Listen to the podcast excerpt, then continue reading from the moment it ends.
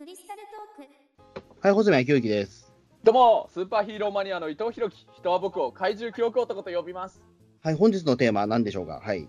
えーとね、前ね、あのクリスタルトークで、僕の結構趣味の一つである、なんか舞台鑑賞の話をちょっとテーマにしてたんだけど、今回はもう映画をテーマに、映画鑑賞をテーマにしようかなと思ってね、そういうのをやろうと思うんでね。うん、ああ、はいはいはい。なるほど。うんはい。まあ、映画だったらね、穂積君もすごい好きだもんね。はいはいはい。えうん映画館によくあの映画とか見に行ったりとか、昔からしてたの？えまあでも、二十歳超えてからなんですよね。多分。ああ、10代の頃っていうのは、そんなに行ってる方ではなかったというか、ええうん、そうなんだよね、うんそうそう、そうか、こういう系の話すると、やっぱり穂積君っては二十歳過ぎになってから、ね、いろいろ本格的に入っていった趣味がすごいたくさんあるんだもんね。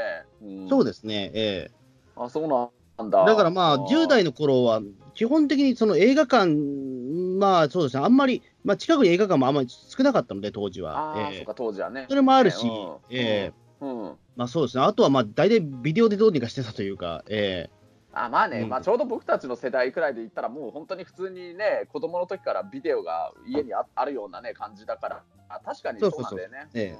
確かにあと当時はね、いろいろとあの、えっと、再放送とかも結構やってたんで、映画のあ番組やってたね、ええ。うん、地上波で普通にやってるもんね、結構毎日のように。うん。うん、うん。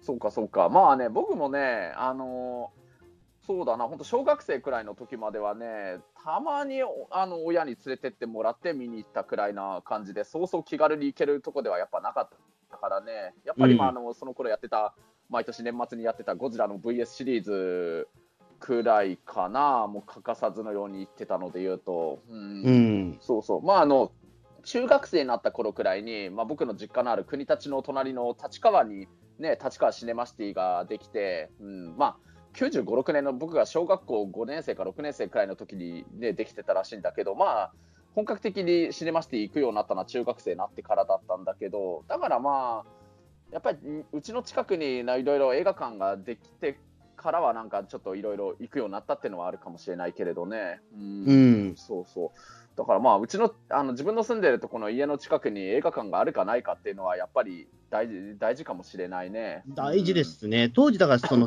僕らが多分なんだろう小、小学校、中学校の頃はまだシネコンとかなかったじゃないですか、言ってしまうと。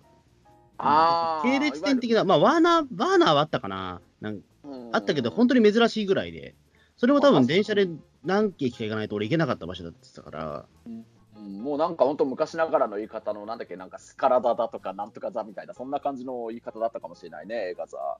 そうですね映画館一番行ってたの多分町田じゃねえかな、町田まで行かないとなかった気がしますけどね。ああ、そうなんだ。あのね、僕はね、一番最初はね、物心ついてる中で初めてね、映画館行ったのは新宿だったんだけれど、まあ、その後ね、吉祥寺の映画館に何回か連れてってもらって、それでまあ、あと、まあ、その中学生になったくらいからは、もう立川にシネマシティができたから、そこからもずっと立川だったと思うんだけれど、うん、そうそう。あの、穂積君が、あの、覚えてる中で、記憶にある中で、一番最初に映画館で見た映画って何だったの？本当に記憶だけで言うと、えっとうんゴジラ VS キングギドラですね。91年か。うんうんあなんだ？あそうなんだ。じゃあ、それ、穂積君が、えー、と保育園の年長さんの時ってことだよね。いや、もう小学校館入ってますよね、でもその時は多分。僕、90 85年生まれだから。91年だよ、あれ。だから、穂積君があの年長さんの年の時の作品だけど、小学校1年生だとしたら、ゴジラ VS モスラだよ。あ、そうか、じゃあ僕、つい唯一だから、そうか、幼その保育園の時の記憶、それが残ってるのか。あ今初めて知った。ええ。うん。ま、前ね、あのそう穂積君から話聞いた時あ小学校に入学する前の、うん。うん。うん、そう小学校に入学する前の記憶がないって言ってたから、でも今のお話聞いて、あれ、キングギドラの時は、僕が小学校1年生の時だったからね、あだから、そうか、じゃあ、じゃあ、僕、じゃあ、あれか、えっ、と、あれですね、まあ、幼稚園は僕途中で辞めてるんで、えーあそう多分多分えーあれです、多分ただ単に6歳、5歳児の時っていう話だと思うんですけど、そうそう、あのゴジラ VS キングギドラが91年で、ゴジラ VS モスラが92年だから、うん、そうそう、それは本当に、そのやってた時に映画館で見たっていうことなら間違いないよ。そうか、そうか。記憶あったね。うん。ー。それえ、キングギドラって何何月とかでしたっけ、月は。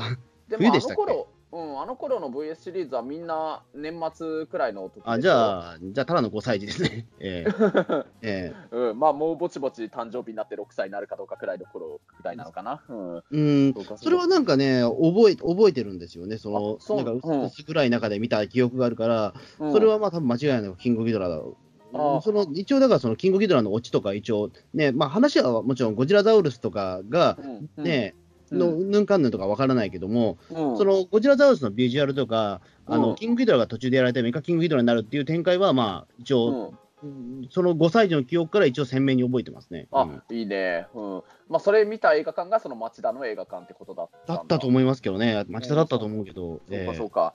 まあ、でね、僕のね、そのね、生まれて初めて見に行った映画館で見た映画っていうのはね、まあ、あれは1989年なのかな、平成元年だと思うんだけれどね、アンパンマンの映画の第一作目のキラキラ星の涙ってやつあ、はいはいはい。なんだよねうん。えそうそう、あれ、あれをね、新宿の映画館に、あの、父親に連れてってもらって見に行った記憶があるの。うん。で、あれの、なんだっけ、なんか敵のやつの名前なんだったかな、まあもうそうだな、こうこういう話してるときはもう思い出したっけって話なんだけれどね、あのね、そのね、敵のやつとね、アンパンマンが戦うときにね、あのね、僕がね、一緒になんかアンパンマンと一緒に戦うとか言い出して、席から立ち上がってね、なんか映画の画面の前で、えいえいとかなんかアンパンチとか一緒に真似とかしてた、そんな記憶があるんだよね、もう、今思うと本当周りのお客さんに迷惑だったんじゃないかなって思っちゃうんだけれど、まあ、アンパンマンの映画はそんなもんですよね、でも。まあ、そんなえもんでね、多分ね、他に見てたのもほとんど子供たちとその子供に連れて、子供連れてきたお父さん、お母さんみたいな、そんな感じだったと思うからえそうですね、。だって今、アンパンマンね、あのこの前、そのジャムおじさんの声優が変わったんで、久々に見たんですけど、ああ、そそ。ちょうど今、そのアンパンマンの映画もやってる頃で、あのうむしろ初め映画館を行くのが初めての子供はアンパンマンをうん、見に行けっていうぐらい言ってますよ、今。ええうんあのま初めての映画館映画館デビューはアンパンマンでお願いしますっていうふうにアンパンマン本人が言ってたりみたいな。そこだったらもういくらでもうるさくしてもいいからっていう理由で。ええうんじゃあ結構僕、そういう意味では初めて見たのお王道だったんだね。王道だと思います、多分それは。アンパンマンは あのいくらでもうるさくしても問題がないっていう。ええなるほど。そしてやっぱ子供しか行かないし、それはやっぱりドラえもんとかだと、まあ、ある程度年長の人も行くし、うんポケモンだって今はもうだってね、僕らみたいな大人も行くぐらいですから、ええうん、そうだよね。うん、そうそうアンパンマンだけで。ですよ、完全子供向けっていうもので言うと、ええああ、そうか、そうか。うん大人になったらアンパンマンさすがに映画館では行かないじゃないですか、やっぱり。いえやまあさすがにそれは言ってないよね。その、えうんキラキラ星の涙とその翌年にやったバイキンマンの逆襲までは映画館に見に行ってた記憶があったけれど、うーそうか、そうか、ああ、そうか。あ、そんな名前でよかったのか、ドロンコ魔王だ、それの、ドロンコ魔王。アンパンマンと一緒になって戦うそれって言ってたの。それはなんか俺、再放送とか見た記憶はあるんですけどね、ええ。うん。アンパンマンの映画は僕でも結構好き、好きで20冊ぐらいは見てるんですけどね。あ、ええ。そうなんだ、へえ、すごいね。うん。うん。まあ、その後はね、ドラえもんの映画は本当にもうもう結構、どうだろうな、小学生で間でいた頃くらいまではずっと毎年見に行ってたかもしれないね。うん、ああ、ドラえもんはそうですね。僕もドラえもんはでも、うんまあ、まあ、ほぼ毎年行ってたような気しますけどね。うん。うん、僕もね、あの1990年にやってたあののび太とアニマルプラネットを見てからは、うんどうだったかな、でも結構、小学生の間であるうちは、結構ずっと見に行ってた記憶があるんだよね。うん。小小6ぐらいまでですか？っていうことは。うん。あうん、5年生くらいまでかな。うん。あうん、あ、なるほど。そうそう。うん。僕はでも本当にでも、ドラえもんの映画はでも、あれですね、まあ、その、行かなくなった時のはっきりしてて、あうん。あの藤子 F 先生が亡くなっていかなくなりましたっていう。あ ええ。そうかもしれない、それって結構なきっかけになるよね、そうかもしれない、あの藤子 F 不二雄先生が亡くなったのもあれ、96年だったかな。うん。96年で、その時うん。上映されたのがねじまきシティだったんですよね。あー、ねじまきシティ、ねじまきシティ見に行ってたかな。あれ、マジですか？大じゃあそこで、いね、僕だってその時小小小96年だから小3、4とかですから、えんえ伊藤さん96も年。多分、ええ。96年だったら穂積君小、小5じゃないかな。小五かなあでもまあ、春休みだとしたらちょうど小4が終わって小5にあ、じゃあ、じゃあ、間違ってないのか。くらい。ええ。あー、ううんまあ、だってね、一つしか違わなくて、僕、96年の時にあの4月から小学校6年生になってるからね。うんああ、なるほど。じゃあ、じゃあまあ、そうですか。じゃあ僕多分小5ですね、じゃあ多分。ええうん、そうかまあそこでちょっとやっぱりふ藤子先生が9月に亡くなって、うん、で、そこでなんなんていうか、その、ドラえもんは本気で終わるもんだと思ってたというか、ね、うん、うん、あの、なんていうんですかね、その、うんいわゆるその好きな作家さんというか、その漫画家さんが亡くなるっていうことが、初めての経験だったわけですよ。ああ、そうか。ねだから、あの、のドラえもんはずっと毎週やってるけど、うんまあ、その漫画に関しては確かにそのリアルタイムで今読んでないけども、うん。絶対ドラえもんも終わるもんだと思ってましたから。そうだね。う。うんん、その、なんていうか、長谷川町子さんとかもちろんあったんだけども、それまでうん93年に、サザエさんの。うん。でもそれはもう、あんまり自分的にはショックではなかったんだけど、藤子 F 不二雄先生はすごくショックだったというか、まあね、あの正直そう、長谷川町子先生が亡くなった時ってサ、サザエさんの作者の先生っていう意識をまずまず僕、してなかったからで、あの穂積君は結構いろいろ混ぜてたみたいだけど、僕はすごい子供っぽかったから、ね、いや、でも僕もそうです、長谷川町子は、うん、まあ、サザエさんの何かがなくなったんだろうなぐらいしか思ってなかったんですよね。ああ、そうだ。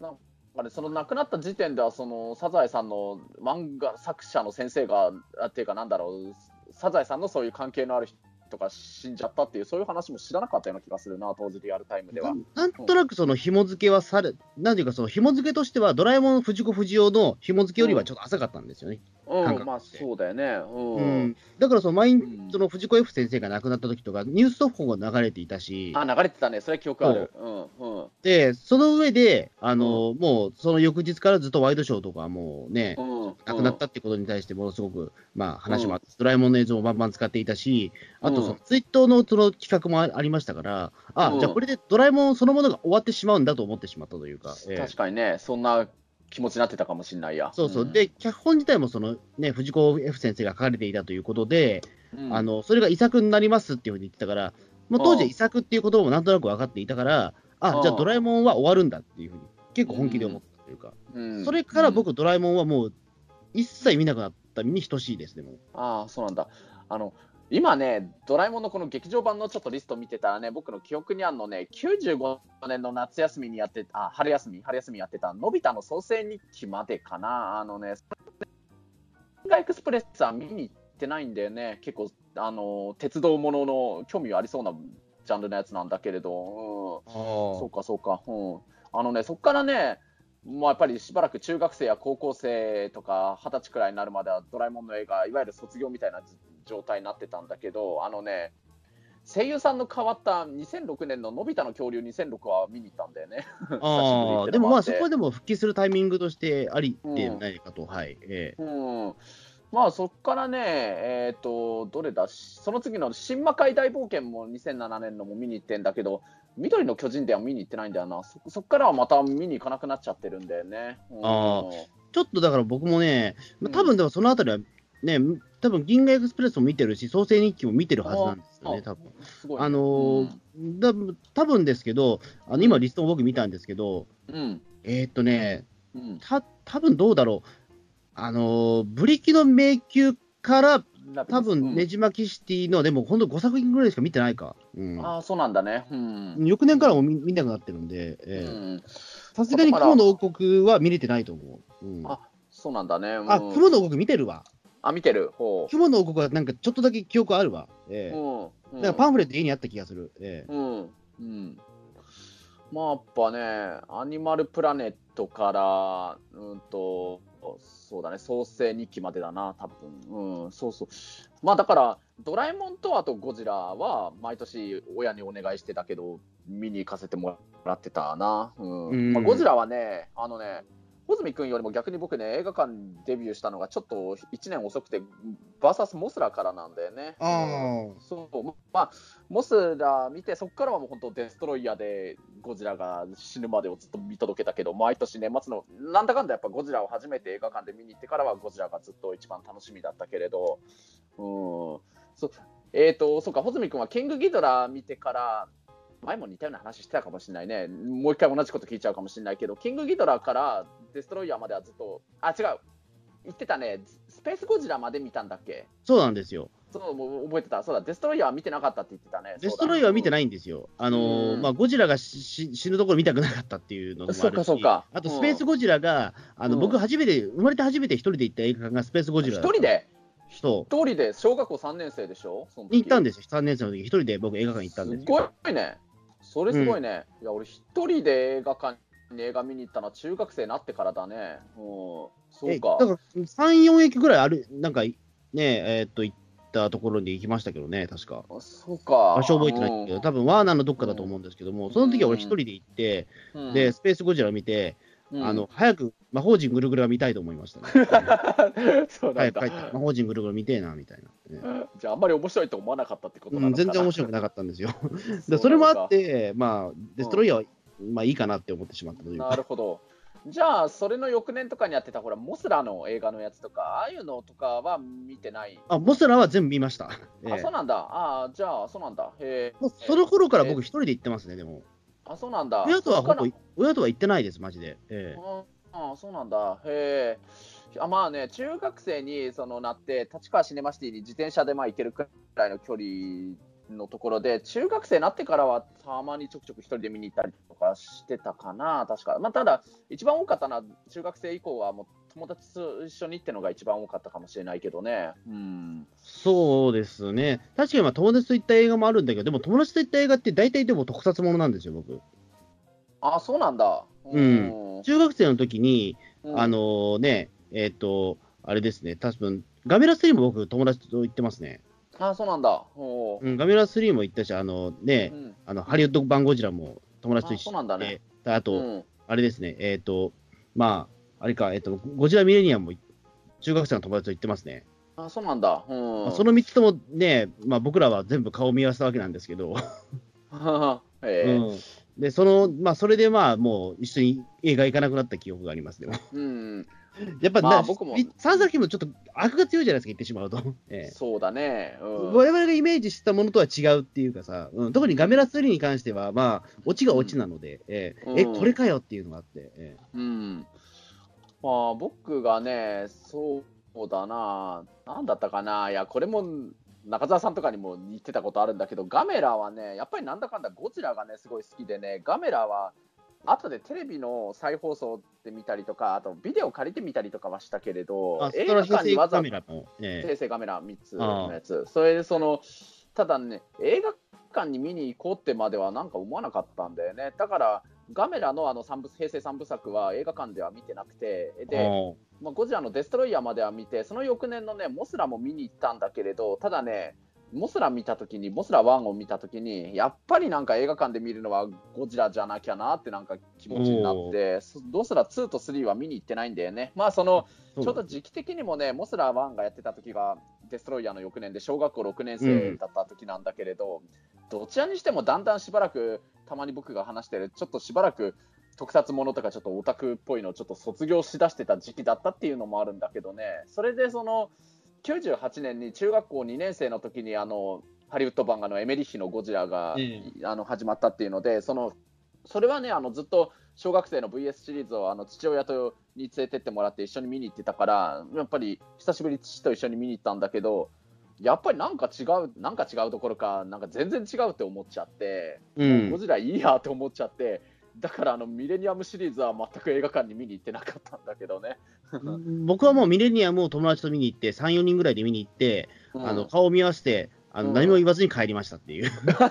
そそれ以降のメガキラスだとか、あのメガまあもうさもう僕はもううんヒットポイント尽きたので見れてないんですよ。うん、じゃあ一緒だよ、やっぱり。うん、そうなんですよ。だからファイナルボーズだは見ましたでも劇場で。まあ、そうそう、ファイナルボーズだけは見た。あのだそこは同じですよ。だから、最後なら見ようっていうところで。まあでももう、ゴジラもうね、あの時のトラウマがあるからな、みたいな感じで。ええうん。うん。まあ、まあそれが、うん。そうですね。まあ一応だから、モスラはでも一応、 one, two, three 全部、劇場で見,、見に行ってますね。ああそうなんだね。うん、えそうかそうか。今だったら映画館見に行くと思うけれどね、今、モスラとかなんでもそういうのがやれば。そうね。なんだかんだあね。ううんんあとでも、劇場版で全部シリーズ追ってたものでいうと、僕、学校の怪談全部追ってましあた。あ、はいはい。学校の階段僕もそうだった。ですよね、多分世代的に多分学校の階段は多分見て、劇場で見た派ですよね、絶対。さすがだね、こうやって穂積君と話してると、だんだん思い出、思い出してくるよ。そう、うん学校の階段好きだったね。あれは。僕らの特撮映画だと、もう学校の階段も出てくるんですよね。ええそうだ。ね。うん。うんあれは三部作だったっけ？ちょうど僕がたちが小学生くらいだった時代のやつでいうと、そこかたら多分ね、ようん4まであるんですよ、学校の階段。ええ4まであるんだろうけど、4 4ってちょっと少し時期が後になってからじゃなかったっけ？どうだっかなけ？連続ええ連続でやってたっけ、僕も3までは全部見てるんですよね。そうそう、劇場3までは全部本当に楽しみで見に行ってた。うん。うん。うん。4まであります。ぱり。ええああ、ただ、でちょっと、あ、でも、4も俺見見に行ってるわ。よくよく考えたら。ええっ、と、あれええ上映してた時時期ってわかる？ああ、これ、4、99年か。ちょっと僕も今、そこの、今ちょっと見てるけど、あ、そうか、その後、2014年に呪いの言霊とかいうやつがやってたんだね。これは、そうか。それはさすがに見てないな。さすがに見てないけど、4はね、99年やってた4だけはちょっと見てないな、これ。うん4は見ました。うん。そうなんだ。うん、俺ね、4、4はね、確か、えっと、3から僕一人で見に行ってますね、多分。ええ学校のそうなんだ。うん。なんかね、なんだかんだね、子供の時映画館に見に行ったのはね、うんと小学生くらいの時はね、やっぱり親に連れてってもらって、まあ、父親かな、父親に連れてってもらってっていうのがほとんどだったな、だから学校の階段も3作とも全部、父親に連れてってもらって見見てるや、うん、でも結構ね、親も好きだったんだよね、父も、うん、学校の階段シリーズ。うんなんか学校の階段の1と2はすごく覚えているのは、うん。あの学校ですごく割引券をもらったんですよ。あ、そうなんだ、1000穂積君の学校で、うんうん、なんか全全全員に配ってましたよ、学校の。ええーそれすごいね、サービスいいね。うんーいやどうなんだろうだあんまり人が入ってないのかなとかね、そういうことも考えつつ、えまあ、最もそれなりに人が入ってヒットしてたから、だから2や3が作られてたんだろうと思うんだけどね。うん、ーまあ、今、今学校の階段のウィキペディア見たら、まああれでしたね、でもまあ確かに15億円稼いでるので、まあ大ヒット作ですね、今は。まあ、大ヒット作だよね、きっと。うんんそうですね。うんでもが学校の階段1は結構俺怖くて、うんあの結構トラウマになったんじゃないかなと思うんですけど、ななんだっけ、なんか岸田京子さんが、なんか66尾みたいなのやってるあ、そうそうそうそう、やってました。あ、それだよね。やっぱり忘れましたよ。あれ怖かったよね、本当にさ。うんそうであの普通になんていうか、あれですよね、だからななんていうか、その六六首とか、鳥野花子さんとか、人面犬とか、ああいう可愛いのが出てくればいいんですけど、うんあの学校の階段の1って、あのインフェルノっていううんわけわかんないモンスター出てくるじゃないですか。あ、そんなの出てきたっけ？用務員のおじさんが、なんかその雲の形になって、あ、人はいはいはい、そう雲のやつ。うん、それはなんとなくあれが意味が、がわかんなかったんですよ、俺。うんいやあれこれいらねえじゃんと思ったというか、ただただひたすら気持ち悪いだけなので、うん。インフェルノなんて俺聞いたことねえよっていう、そんな妖怪と。まあまあね、当時は本当知らないよね。まあ、いわまあゆる西洋の悪魔的なやつなんだけど、そうそうだからなってから知ってんね。うん。うん、とにかくインフェルノが怖くて、他は特に怖くなかったんですけど、うん。うん、うん。なんなんかそれをすごくなんか印象残ってますね。うんうん。そうだね、正直ちょっと見直してはいないんだけれど、だからもう本当に、だから本当に純粋にこれ子供の時映画で見た今これ思い出話になってるけれど、まあただ、ちょっと一応今ウィキペディアとかでもいろいろ見させてはもらってるけれど、やっぱりいろいろ記憶がごっちゃになってるな。なんかね、ほら、ま、前田亜紀さんがずっとヒロインだったっていうイメージ持ってたんだけれど、うん、当時子え前田役だったけど。前田明さん、そうでしたっけ、ええ、うん。そう、そのはず。うん。ヒロヒロインではないのかなんでただ、そのいわゆる学校が舞台だから、子供あがさ活躍するわけだけど、主人公的な、なん何？そういうやつ。えはいはい主人公は、本当の主人公はあれか、野村弘信さんだったんだな、これ。うんあ、そうですね、だから、うん、だったと思います、確か。ええうん、先生か。うん。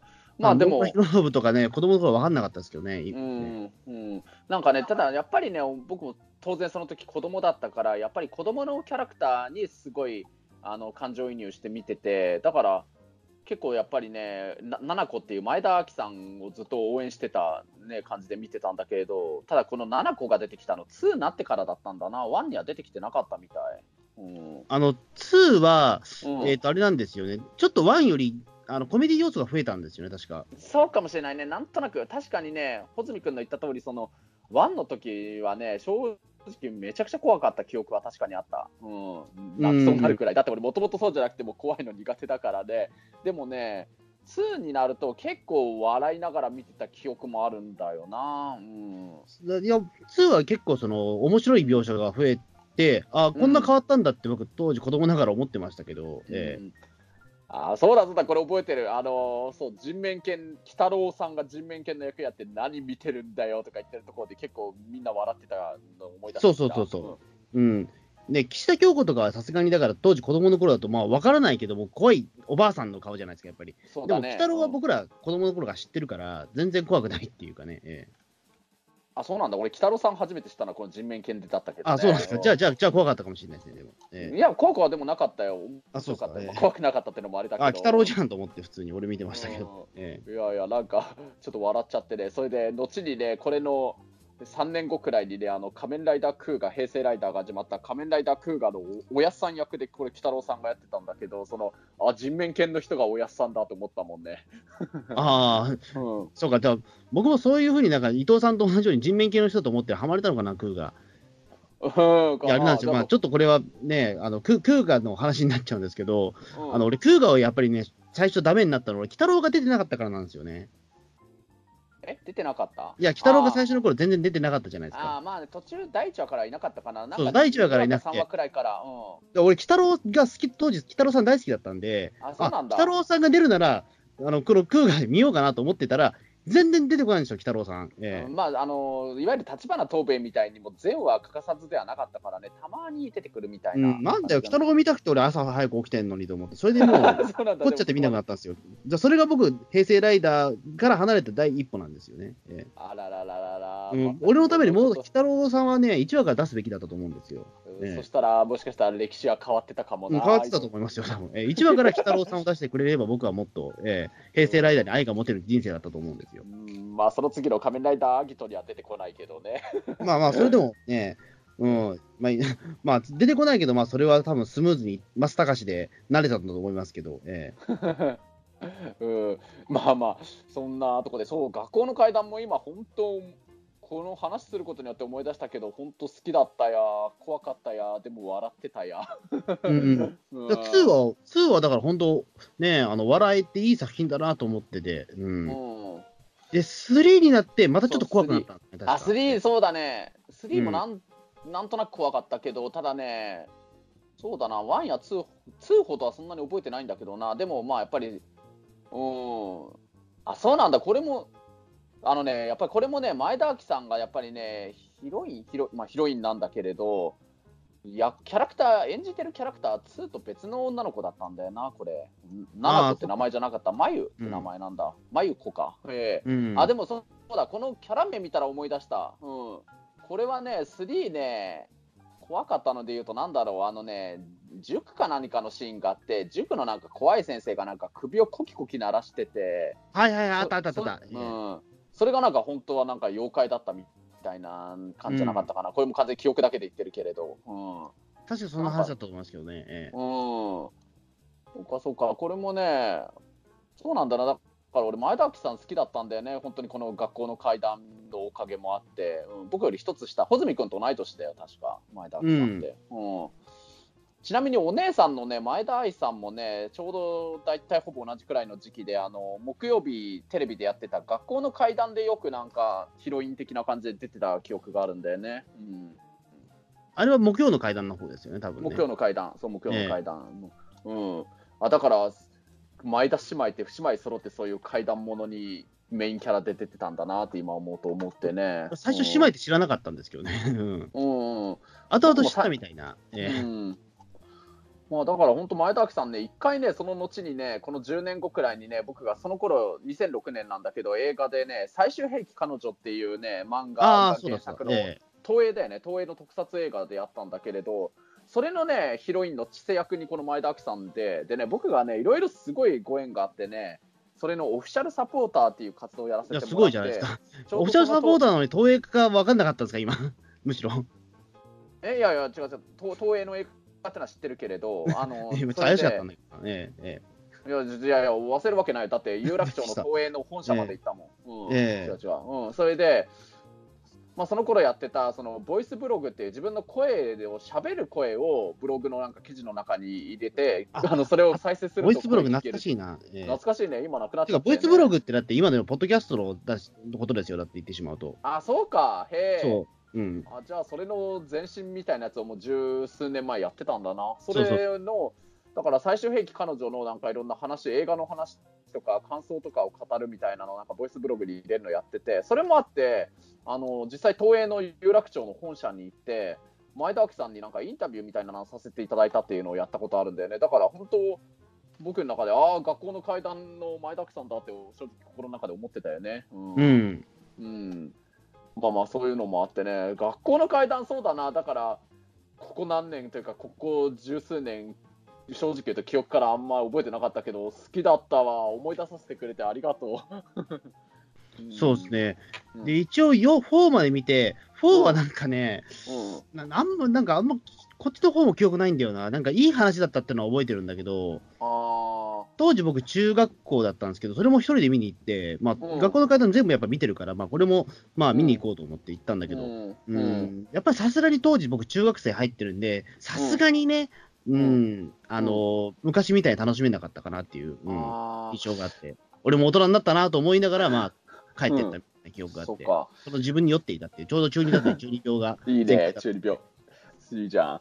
まあ、4はね、やっぱね、99年で俺が中学校3年生でね、結構高校受験の勉強が忙しかったってのもあるのかな、見に行ってないね。なんか 2, 2年空いちゃったってのもあるかもしれないけれど、で、今これ見たら、キャラクターとかも全然、それまでと役者さんとかも出てる人も変わってるみたいだしね。まあさすがにみんな成長しちゃいましたからね、2年経っちゃうとまあねえうん、確かに。うん。だから、いまだに4って見たことないや。そっか。うん。まあね、学校の階段のなんか鑑賞会とかも今なんかやったらちょっと面白そうかな。別に学校の階段俺、ホラー映画とかすごい怖いくてすぐギャーって叫ぶけど、学校の階段は子供の時見てもまあ怖かったけど楽しめたってのあるからね。うん。ちょっと見たい気もしちゃうな。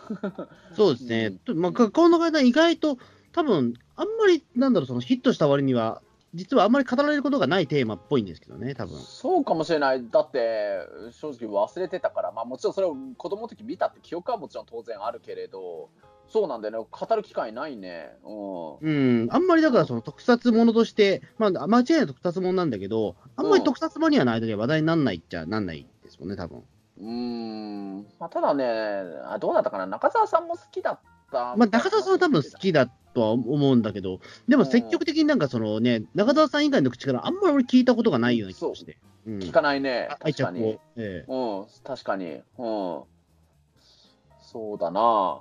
でも今はなんか、十数年ぶりか20年近くぶりくらいに思思い出したよ。ありがとう。ああ、よかったよかったです。ええいや、よかった。なんかね、最初これ映画館でお互いいろいろ見た映画のこれテーマってやつで今回やってるけど、結構学校の階段で今盛り上がったな。あと、そうだな、まあ、だからね、あの学生、うんとね、中、高校生、中学生くらいになって、立川にシネマシティができてからは結構ちょくちょく映画館に映画見に行ってたりしてたんだけれど、ただね、もう結構時が流れてね、ここ何年かの間ね、そのパソコンとかスマホ使っていろんな動画とか映画とか見られるような時代になっちゃったから、むそれほあんまり映画館実はね、それほど見に行ってなかったんだよね。うん。よっぽどなんか好きななんかアニメとかの劇場版とかだったらもちろん見に行ってたりとかしてたんだけれど、うん、でもね、なんかその中でなんか、ここ1ヶ月、2ヶ月くらいの間ね、またなんか映画ってなんか映画館で見ると面白いなと思ってね、結構あの映画館に見に行くようになってるんだよね、なんか。うん結構なんかそういったブブーム、なんかいい映画館がよいって結構一過性なブームなところがあるような気がするんですね、すごいなんか。うんあのたまに行くと、あ、めっちゃ面白かったから、じゃあ来週も行こうみたいなことになるんだそうそう、けそんなとこあんだあよね。の、その翌週になると忘れてるんですよ、大体その気持ち。そうかもしれないね。うん、まあ本当子供の時まさにさっき穂積君も言ってたようにああいうね場所部屋っていう言い方するとすごいあまりにも広いけどまああのすごい室内を暗くしてその中に大きな真ん中にスクリーンがあってそれでいろんな迫力迫力ある映像を見られるっていうやっぱりねそういう非日常感みたいなのが最初子供の時見た時はやっぱり感じてたからやっぱり今もそういう楽しさはあるのかもしれないかな。うん。うーん、そうですね、まあ今、最近だともう本当に、なんだろう、えー劇場版のその魅力ってもう、同胞の種が集まるみたいなところはね、それをまあ、そうかもしれない。っていうところはちょっと強いと思うんですよね。そのそれは多分子供の頃分かんなかった感覚だと思うんですけど、うん。うん、やっぱそのね、ガルパンでもそうだし、まあね、おっさんずラブでもそうだと思うんですけど、やっぱり好きな人が見に行ってるっていうところのね、その、お祭り感を楽しむみたいなところはあると思うんですよね。うん確かにその見に行く映画によってね、一緒に見てる客層が全然違ったりとかするからね、そういうのも面白いなと思うかも。そうですね。まあ本当今で、ね、思えば、だって発声上映とか絶対子供の頃はありえなかったわけじゃないですか。ああ、応援上映とかね。応援上映とか発声上映とか。うん。うん。ありえなかったわけじゃないですか、そんなものは。ええそうだね。うん。むしろ声出したら怒られるって言ってましたから、えまあね、うん、子供向けの映画とかじゃきゃそうだったよね、本当。うん。うん。まあ、今ってだから映画館で、あのーなんていうの、同同時上映のなんか、あなんだっけ、例えばなんかそれアイドルだとか声優さんだとかなんかトークショー付きのなんか映画とかのやつを全国同時に映画館でみんなで見れるっていうやつ、なんとかビュー、ああれ言い方ど忘れしちゃったな。うん。それが。うん、それ自体も今の時代ってすごいなって思うよね。うん、そうですね。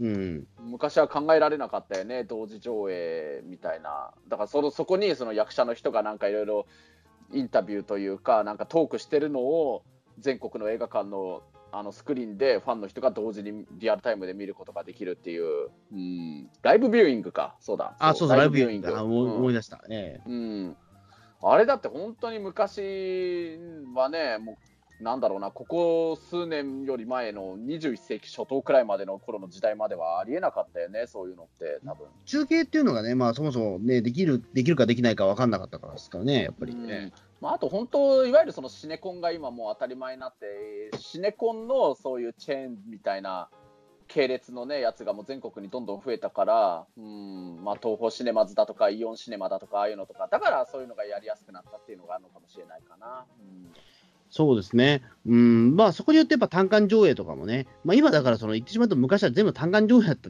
わけじゃないですか、言ってしまうと。まあそうだよね、まあ、単館上映っていう言葉もある意味ないくらい単館上映が普通だったんだよね。ないそうそう。うん。ね、そのだって東方系の映画館だったらずっとね、そこの期間はドラえもん流してるし、ね、うん。ちょっと過ぎたらゴジラ流すしみたいなことしかやってない、ね。うん。うん。で一日行っても怒られなかった、一日行っても追い出されないっていうね。そうそうそうなんだよね、あの入れ替え制じゃなかったからね、それも一応知ってる世代だからね。うん。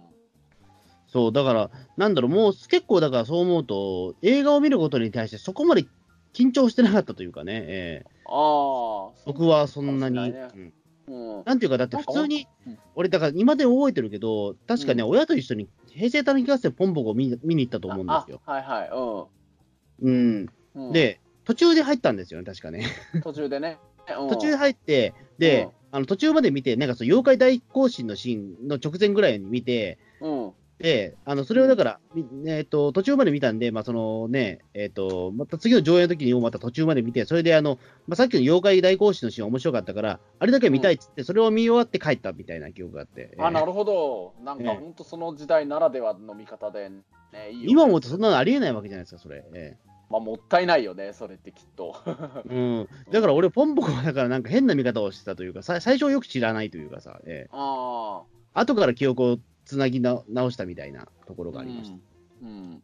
そうだね、ジブリの映画もそうだ、映画館、結構見に行ってたな、一時期、えっ、と、ポンポコとか、えっ、とね、どれくらいの時までかな、あまあ、そんなに長い期間ではなかったけど、でも、えっ、と、ハウルの動く城までは見に行ってたあのね、紅の豚がね、あのね、ちょうどね、僕ね、その小学校2年生の時にあの海外旅行で、家族旅行でハワイに行ったんだけど、それが92年の夏休みだったんだけど、乗ってる飛行機の中で紅の豚やってたんだよね。うんまあ、それ本当にあのちょうどまさにあのこ公開されてた時期だったから、それがね、映画館じゃなくて飛行機で、当時で言うとまだ本当最新作だったんだけど、やってたんだよね。で、うんそれの次の、あのポンポコも、あポンポコは見に行ってないのかな、映画館では。あのね、宮崎駿監督のスタジオジブリの作品は映画館に見に行ってたんだよね、ずっと。ずっとってことでもないな、でも。あの、もののけ姫と、千と千尋の神隠しとハウルの動く城までは見てたや。だから3作だけだけど。ハウルは見てないんだよな、さすがに。うんハウルはもうね、まあ、ある程度、おもう大人になっちゃったというかね、まあ、別にあれですけど、うんハウルは行かなかったけども、もののけ姫と、まあ、そのね、千と千尋は見てますね。うんうん。やっぱりなんだかんだ、スタジオジブリのえ映画の中でも、もののけ姫が一番好きかもしれないかな。うん。ああ、でも、ピリピリ君もそうなんですよ。もののけ姫が一番好きって言ってたんですよね。うん、あでもね、あのね、ラピュタと隣のトトロと魔女の宅急便を映画館で見に行ったっていう世代の人、ちょっとだけそういう意味では羨ましいなって思う時はあるかも。ね、そうですね。僕、だから C で言えば多分魔女宅が一番好きだと思うので、うん。あ魔女の宅急便も好きだよ。多分宮崎駿の中では多分、ま多分魔女宅が一番僕ピン一番、なんだろう、好きっぽいんで、多分うん。ううんん。いろいろ見比べた結果、多分ええうん。うん、そこはちょっとね、あの映画館で見た人をね、ううんん、羨ましいなと思う時はあるというか。うん、そうなんだよね。うん、まあ、だから、今ってね、本当そういう、あの例えばオールナイト上映とかで、昔の時代のなんか、それこそゴジラとかをなんかね、何作も連続で、オールナイトで見る、映画館のスクリーンで見るっていうの、いろいろ、うんね、やってるみたいだけど、確かにね、そういう、あの自分たちがもうそういう物心ついた時にはもう特に昔の映画っていうので映画館の大きなスクリーンで見ることはできないっていう作品もそういうスクリーンで見られるっていうのは結構もしかして貴重な経験なのかもなとは思うかな。うん。うんうんあの僕もね、えっと、あれ何、2、3年前くらいかな、なんかあの田口清隆監督と、それとあと中澤さんの2人が司会みたいなので、あのえっ、と、あれ、ヤマトタケルと、えっ、と、ゴジラ VS ビオランテと、ゴジラ VS キングギドラと、あと、ゴジラ VS デストロイヤーの4つを池袋の映画館で、あの、オールナイトで4本連続上映で見るっていうのを見に行ったんだけど、でね、映画のああいう大きなスクリーンで、それ、ゴジラの VS シリーズ見たの、だから子供の時当時リアルタイムで見に行った時以来だったから、でね、ヤマトタケルはちなみに僕で言うと、映画のあのスクリーンで見たの初めてだったから、すごいやっぱりテンション上がって、オールナイトだったけど、全然ね、終わった後も元気なままで眠くなかったんだよね、そのくらいやっぱテンション上がったね、映画で見るのは、スクリーンでみんな。うん、なるほど。うん一応、山田明は見に行ったかな？見いや、見に行ったな。うん。あ、そうなんだ、映画館見に行ってたんだ。映画館で見に行ってますね。うん。ああ、いいね。まあ、あんまり記憶い。ないし、まあ、なんかあんまり俺がピンとこなかったみたいな話を 確かしたような記憶が、えーなんかうん、親に確か、うん、なんかそんな気もしたな。うん。うんだ親とあんまり僕映画見に行ってないと思うんですよね、多分。あ、そうなんだね。うん実を言う。と。ななんか一人で行くことの方が多かったかなっていうか、なんか、ね、あの、なんか小遣いだけなんか握らされて、そのままなんか行ってたりとか。えーうん、まああの中学生以降の時は僕も一人で行くか友達で行くかがほとんどだったけど、まああの親がね、スター・ウォーズが好きだから、あのスター・ウォーズのエピソード1、2、3と、あと今やってる7と8と、今年の年末に完結編でやる9もそうだけど、スター・ウォーズシリーズはもう新作やるたびにあ両親をシネマシティ連れてって、そ親子で見てるね、今も。あそう俺、それはないんですよ。親が別に映画好きじゃないからかもしれないです。あ、そうなんだ。そうそええなるほど。うんうん、そこで言うと、だから、なんだ、親と、なんかこの親がこの映画好きってあんま聞いたことがないので、ええあ、そうなんだ。はあうん、あううちはね、結構両親ともね、映画好きでね、母親とかもね、仕事が休みの日とか、家で結構、あの CS の映画チャンネルとか見て過ごしてることが多いかもしれないかな。うん。そうですね、親父とかおふくろはうん落語ですね、うん、落語はよく行ってたけど、まあ、そっちに行っちゃったんですよね。あーでもまあ、それもそれでいいと思うよ。やっぱり、やっぱり親が何が好きかっていうのは絶対な、絶対っていうことじゃないかもしれないけど、やっぱり子供にそれ影響するの本当多いなって思うよね。うんそうそうそう、うんまあ、だからやっぱりその小さい頃から一人で映画館行ってたから、いまだにね、映画館、基本的に一人なんですよね、うん、行くと。ああ、そうだね、結構、大角君、そうだね、映画見に行くって話はたまに聞くときあるけど、一人でっての、ね、一人多いみたいだしね、うん、うん、まあ、ガルパンはぜひね、一緒に連れてってくれって感じになるけどね。まあ、ガルパンはまあいいと思います。うん、うん、まあ、でもそうだね、アアニメ映画は逆に言うと、俺、一人で見に行くこと多いかもしれないかもしれない。うん、うん、いや、まあ、一緒に誰か行きましょうって言えば、ね、共通の好きな仲間はいるんだけれど、何かな、なんかね、アニメ映画はね、そういう意味で言うと、一人であのポップコーンでも食べながら、ちょっと鑑賞したいなって気持ちになるんだよね。ううんん、うんそうそう、映画館のポップコーンがやったらうまく感じるんだよね、なんか。うん俺もう行ってしまうと、映画館でポップコーンなんて10年以上食ってないですよ、もう。ええあ、そうなの、あのね、俺ね、変な話ね、映画館ね、ポップコーン食べたくて映画館に見に行くって場合があるかもしれないかな。うーん、食ったこと、もう十もう味忘れてますね、正直。えなんかもしかしたら本当、なんだろうな、たただの別に変わったポップコーンは使ってないと思うんだけれど、しかも市販のポップコーン、スーパーとかコンビニで買えるのが100円台で買えるのをわざわざ500円くらいかけて払って買うわけだから、それはもう、なんでそんな高いものをわざわざ買って食べるのって言われちゃうかもしれないんだけれど、なんかあの、例えばね、海の家とかで食べるなんかラーメンとか焼きそばがやったら美味しく感じるってのに通じるものがあるんじゃないのかなと俺思っちゃうんだけどね。うん、僕、あんまだからそれがね、わからない人なんで、実は。うん、うまいものはうまいし、別に、うん、うんって思ってしまう人間だから。うんでもなんか、映画館でそのポップコーン確かに食ってる人いるんですけど、うん。なんか、ななんだろう、その、え、なんか本当、一人で食い切れのかレベルで、なんか、でかいの抱えてる人いるじゃないですか、なんか。いるね。うん。全部食えるもんなんですか、ああいうのって？自然と進むね。うん。うん食べれるね。だあれと、いわゆるあれですよね、だから上映中はずっと食ってるってことですよね、あれ。うんそういうことになるかもしれないね。うんうんですよね、だってどう考えても、だってその、上映中にあれ食ってろって話なんですよね、だからいわゆる。え えまあそうだよね。もうすげえなと思うけど、やっぱり常にだから小指、ね、えっ、と、人差し指と親指を動かしてなきゃいけないっていうか、ねうん。まあそういうことになるで、あと口を動かすことになるよね。ううん。うん。すそれはなかなかね、カロリーいるなと思ってますけど、えうーんなんかね、入るんだよね、なんか確かにやったら多いなってね、最初買った時点では思ったりするんだけど、やっぱり映画見てるときって結構興奮してて、無意識のうちにテンション上がってるんだろうから、もしかしたらカロリー消費を無意識のうちにしてんのかもしれないしね。うん。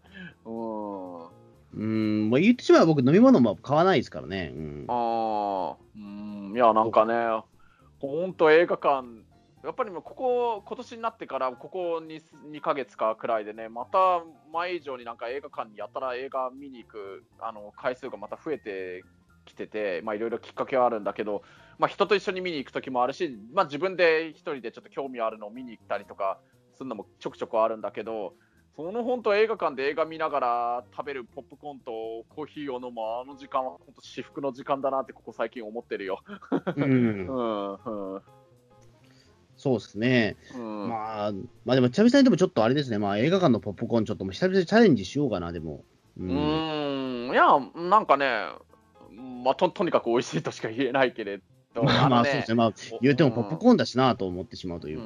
えうんもっともっとそれ以前の話で、穂積君、ポップコーン好きっていうのはある？どう？えいや、別にそこまで気にしたことはないですけど。あーじゃあ、まあまあ、俺もそもそもポップコーンっていうお菓子が好きだからね。あそういうことなんですね。うん、別にそんなにさして言うほど、うん、一生食うなって言われたら別に一生食わないかなっていう。いやあー一生食うなって言われると結構あの沈む。